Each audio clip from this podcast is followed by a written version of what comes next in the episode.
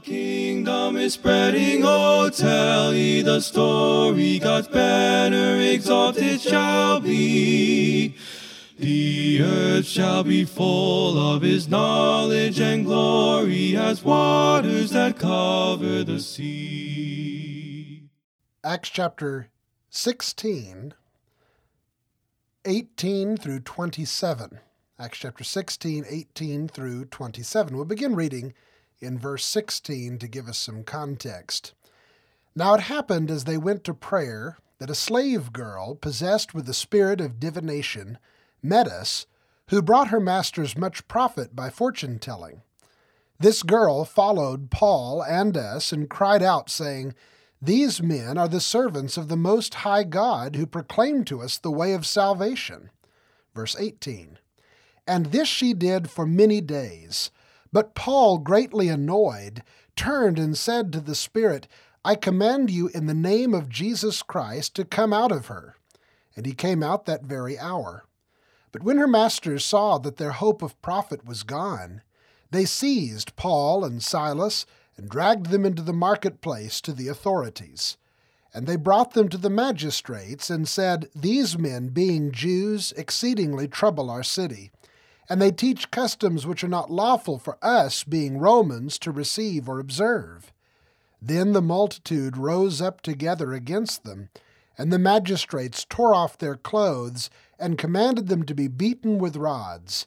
And when they had laid many stripes on them, they threw them into prison commanding the jailer to keep them securely.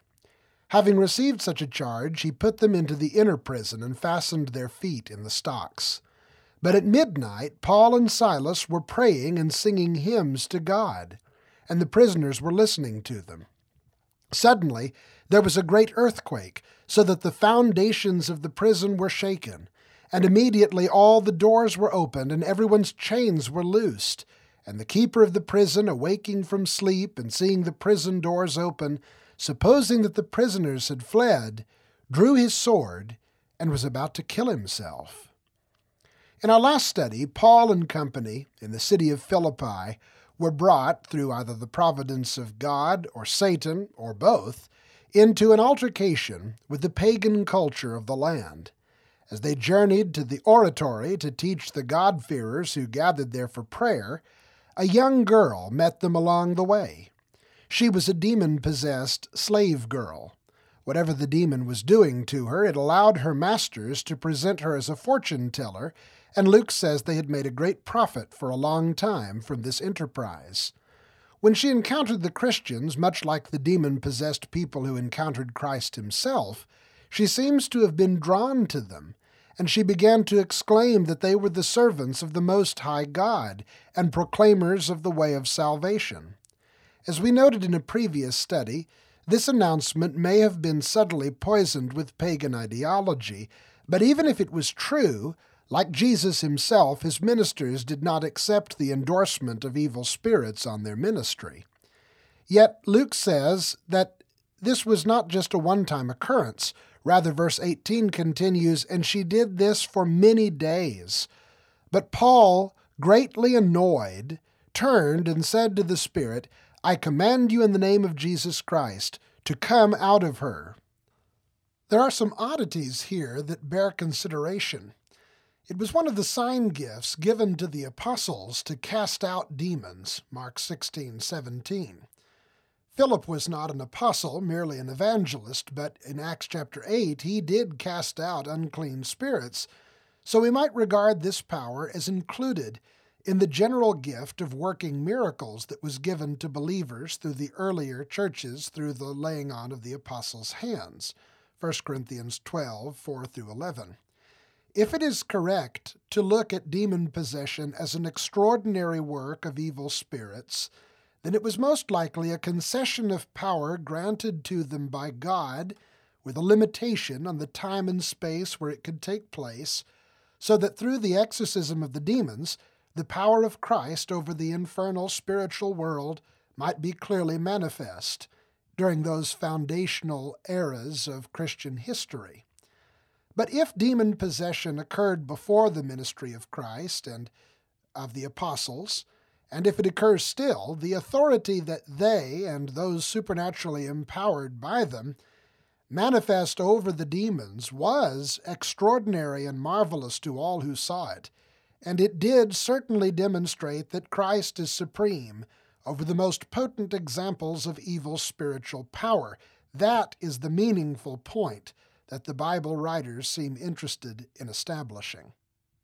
Paul made a regular habit of delivering demon possessed people when he found them so that his name was renowned and feared among them, according to Acts 19 13 through 15. Yet here we find an apparent reticence or apprehension on Paul's part to cast out this demon. It was evidently not difficult for him to do it. The next verse says that after a simple command in Jesus' name, the Spirit came out that very hour, or more properly, that very moment, as in the New American Standard Version. Yet Luke says that Paul allowed the girl to continue following them and making her claims for many days, and when he finally resolved the issue, it was because he was greatly annoyed. While it is true that the phrase can carry the idea of grief and compassion, most translators do not think that that's the meaning here. There was some irritation and frustration on the part of Paul. I do not think that it was any kind of callousness against the young girl or her situation. Most likely, McGarvey has the best idea when he roots the anxiety in the issues relating to slavery as it was practiced at that time. Luke is very explicit that this was a slave girl, and the specific way in which she brought her masters much profit was directly connected to her demon possessed condition. To cast out the demon would radically change her condition and remove the very thing that made her valuable. To thus depreciate the worth of another man's property would most certainly make Paul an enemy of the girl's masters and perhaps of others in the community, so it seems he tried to avoid it as long as possible. There may be some implication to draw here regarding the apostolic approach to remedying social evils. Very few Bible scholars have ever concluded that human slavery was a good thing.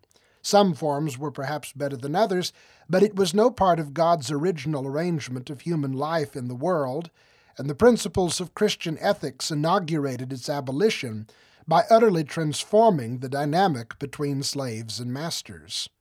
But the war on slavery was not fought by the church. It was fought in the church. In other words, justice flowed to the nations not by the reform of human government and the culture it creates and regulates, but by the spread and increase of the kingdom of God and the transformation of individuals in every nation from unrighteousness to righteousness. Thus, Paul did not come to Philippi simply to disturb the master slave relationships there, but the kingdom of God cannot coexist with the kingdom of darkness, and wherever it goes, the world is turned upside down. Paul was in a difficult predicament. To leave the girl in the power of the demon was both contrary to the principles of his apostolic work and counterproductive to his preaching, because the things she was incessantly saying were going to interfere with his influence in the community. But to deliver her was almost certainly to stir up more intense opposition against him. God could work through the second scenario, but his work was mutually exclusive against the first. So the demon was banished. Verse 19 But when her masters saw that their hope of profit was gone, here Luke uses his great literary skill by repeating the same word he previously employed to describe the departure of the demon. When the demon went out, the hope of profit went out with it. They seized Paul and Silas and dragged them into the marketplace to the authorities. We need to catch the point that Luke makes right here about the reason the people turned against Paul and Silas. It was not the things they were preaching, it was the work they did which interfered with their money making. From the Gospel of Luke and throughout the record of Acts, the peril of loving money and the certainty that such an affection will keep one out of the kingdom of God is a major theme. In fact, the only two major Gentile persecutions we read about in the book of Acts arise from this very source, here and again in Acts chapter 19. The masters dragged them into the marketplace to the authorities. If you are familiar with the Greco Roman world, you realize that the marketplace was not merely a place to buy and sell, it was the social and civic center of the community. This one would be like the Roman Forum, since Philippi was a colony. There would have been a place called the Judgment Seat, where orators delivered speeches and where magistrates conducted trials. First, they brought them before the lower ranking city officials, and after it was explained what had transpired and what sort of grievances were taking place, verse 20 continues, and they brought them to the magistrates and said, These men, being Jews, exceedingly trouble our city. And they teach customs which are not lawful for us, being Romans, to receive or observe. Here, Paul and Silas found themselves in a very serious situation. In a Roman colony, these magistrates were the authorities just below the governor or proconsul, and it was their task to ensure that the peace and thereby the good standing and position of the city be maintained. To that end, the three accusations brought against them were offensive in an order different than we might expect. First, the accusers identified Paul and Silas as Jews in contrast to their own identity as Romans, the reality, as we shall soon see, is that both Paul and Silas were Roman citizens themselves. However, their Jewish ethnicity would immediately stir up a prejudice, especially if we are correct in our earlier supposition that the reason there were not many, if any, Jewish men living in this city was that, like Rome, Philippi had expelled the Jews in a pogrom at some relatively recent period. If this was the case, there were probably some strong anti Semitic sentiments in the community already. Second, although last in order, they bring up the fact that Paul had come into town with a new doctrine and claiming that it was not lawful for Romans to receive or observe the sort of principles and propositions the Christians promoted. According to most scholars, this whole claim was absurd. There was not, at this point in time, any ban on Jews proselyting Gentiles into their faith, and because no clear break had been established between Christianity and Judaism, the legal protection on the latter would have rightly extended to the former. It might be that they were speaking colloquially, continuing to build on the anti Jewish feelings that were strong in the town, and simply saying that Paul should not be allowed to turn people to that troublesome and trouble-making faith. What is interesting is that they do not mention the slave girl or the exorcism. Perhaps they knew that if they were honest about the source of their animosity against Paul, it would look worse for them than for him. But in the end, there was another accusation which was offered second and which was sufficiently uh, grievous to justify the harshest reaction in the minds of the local authorities. These men exceedingly trouble our city. This was a major concern. If the leaders of Philippi could not keep peace within their walls, they would lose their colonial status, and the city would likely be destroyed in order to protect the reputation of the empire. Whatever these men had done, and whoever they were, if they threatened that which was the greatest pride of the community, they could not be allowed to escape unpunished. Verse 22. Then the multitude rose up together against them. Now they view Paul and Silas as enemies of the city rather than merely agitators of a few citizens. And the magistrates tore off their clothes. Literally, they would have stripped them completely naked as a public spectacle, and commanded them to be beaten with rods. The rods used in this kind of punishment were something like the handle of a broomstick and thick as a billy club.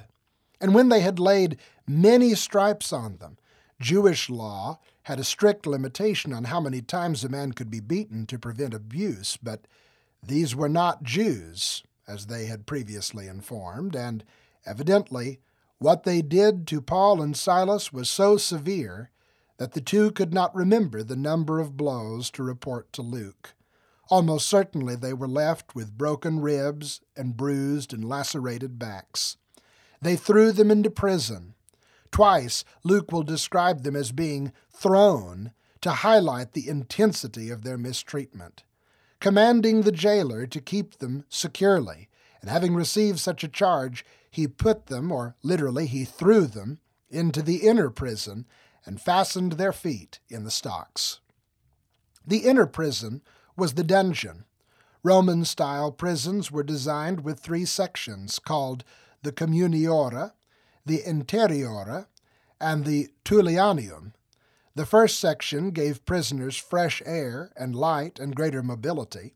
The second meant more intense security and was closed off by a strong iron gate. And the third, innermost section, the section where Paul and Silas were placed, was dark, dank, cold, and stagnant.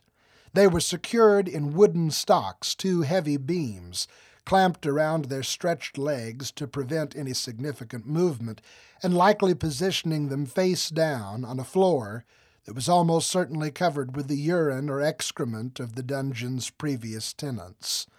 The Apostle Paul had suffered in his service for Christ before, even to the point of nearly dying, but this was severe. Later, he would write about it in 1 Thessalonians 2 and verse 2 and say that he and Silas had been treated outrageously. And likely this was the first time Silas had ever endured this kind of pain and humiliation in his life. The reward of service to Jesus Christ. The reward of answering the call to help the nations. It does not seem right. It does not seem fair. This might be the time to cancel the mission trip and go home, if not to renounce Christ altogether. But, verse 25 says, at midnight. I want to draw an inference here. It's not necessary, but I think it is probable. I suggest this would have been between 9 to 15 hours after their arrest, based on the fact that the incident with the girl took place when they were on their way to prayer, and the times of day when the Jews customarily prayed would have been about 9 to 15 hours earlier. Furthermore, it is very likely that these things had taken place on the Sabbath day because that is when the people would gather at the oratory for prayer. So this was most likely midnight on the evening of the Sabbath. What a time to be cast into prison for the service of Jesus. A few years earlier, at the same time and on the same day, the body of Jesus himself was in a tomb, having been beaten and bloodied to death. But by the light of morning he was alive again, and walking freely in the earth. I wonder if Paul and Silas thought about that. I wonder if they discussed that with each other as they found themselves in this predicament on this occasion. Perhaps they did, because at midnight, rather than bemoaning their circumstances or renouncing Christ, Paul and Silas were praying and singing hymns to God, and the prisoners were listening to them. It might have been a lament psalm they were singing, calling attention to the inappropriateness of their condition and expressing confidence in God that He was not the sort to abandon His people to their enemies. Jesus sang and prayed this way when He suffered, and there's certainly nothing wrong with His people doing the same. But it might have also been simple songs of praise and adoration. After all, the Bible says that when the early Christians suffered, they thanked God that they had been found worthy to undergo that sort of experience for Jesus' name and honor. Whatever it was, it impressed the other prisoners, and the language of Luke indicates that they were awestruck and in rapt attention. Verse 26 Suddenly there was a great earthquake, so that the foundations of the prison were shaken, and immediately all the doors were opened, and everyone's chains were loosed. The flow of the narrative, and especially the word suddenly, highlights that this was not a natural earthquake, but an act of God and the quake would serve two important purposes. First, it twisted the very foundations of the building so that all the gates and doors busted open from their fastened position. Of course, the loosing of the chains was not an expected result, but would support the supernatural source of the whole incident. But the second purpose of the earthquake was to manifest the presence of God with his people, like a similar shaking of a house where the disciples prayed together after the first attack against them in Jerusalem, Acts chapter 4, verse 31. Verse 27 And the keeper of the prison, this was apparently the same jailer who had thrown them into the dungeon, and fastened them into the stocks. Awaking from sleep, he had evidently not heard the songs and prayers. We'll have more to say about that later. And seeing the prison doors open, supposing the prisoners had fled, drew his sword and was about to kill himself. At this suspenseful moment, we will leave until our next study. But even in the midst of all this excitement, there is something calmingly familiar about these scenes. No matter where God's people find themselves, no matter what kind of suffering they endure, or who opposes them, or why they are opposed, there is a consistent refrain to the Christian life God is present. And no matter how dark the night or deep the dungeon, deliverance will come. Thanks for listening to Verse by Verse. I'm Clinton DeFrance. I'm a Christian Bible student and evangelist from Tulsa, Oklahoma, and this podcast is made available by the Congregation of Christians of which I am a member in East Tulsa. Please come meet us if you have the chance. You can learn more about us at our website, tulsachurchofchrist.com. Our music is from Andrew Martin, a very talented Christian brother in the Dallas Fort Worth area of Texas. You can check out his SoundCloud for more beautiful and uplifting productions from him. For news, articles, previous episodes, or to request a Bible study or a lecture series with me, visit vbvpodcast.com. Please subscribe to the podcast and give us a good review if you enjoy the studies. God bless and have a great week. From all the dark places of earth's heathen races, oh, see how the thick shadows fly. The voice of salvation awakes every nation. Come over and help us, they cry. The kingdom is spreading, oh, tell ye the story. God's banner exalted shall be. The earth shall be full of his knowledge and glory as waters that cover the sea. With praising and singing and jubilant ringing, their arms of rebellion cast down. At last every nation, the Lord of salvation, with glory their effort shall crown. The kingdom is spreading, oh, tell ye the story. God's banner exalted shall be. The earth shall be full of his knowledge and glory as waters that cover the sea.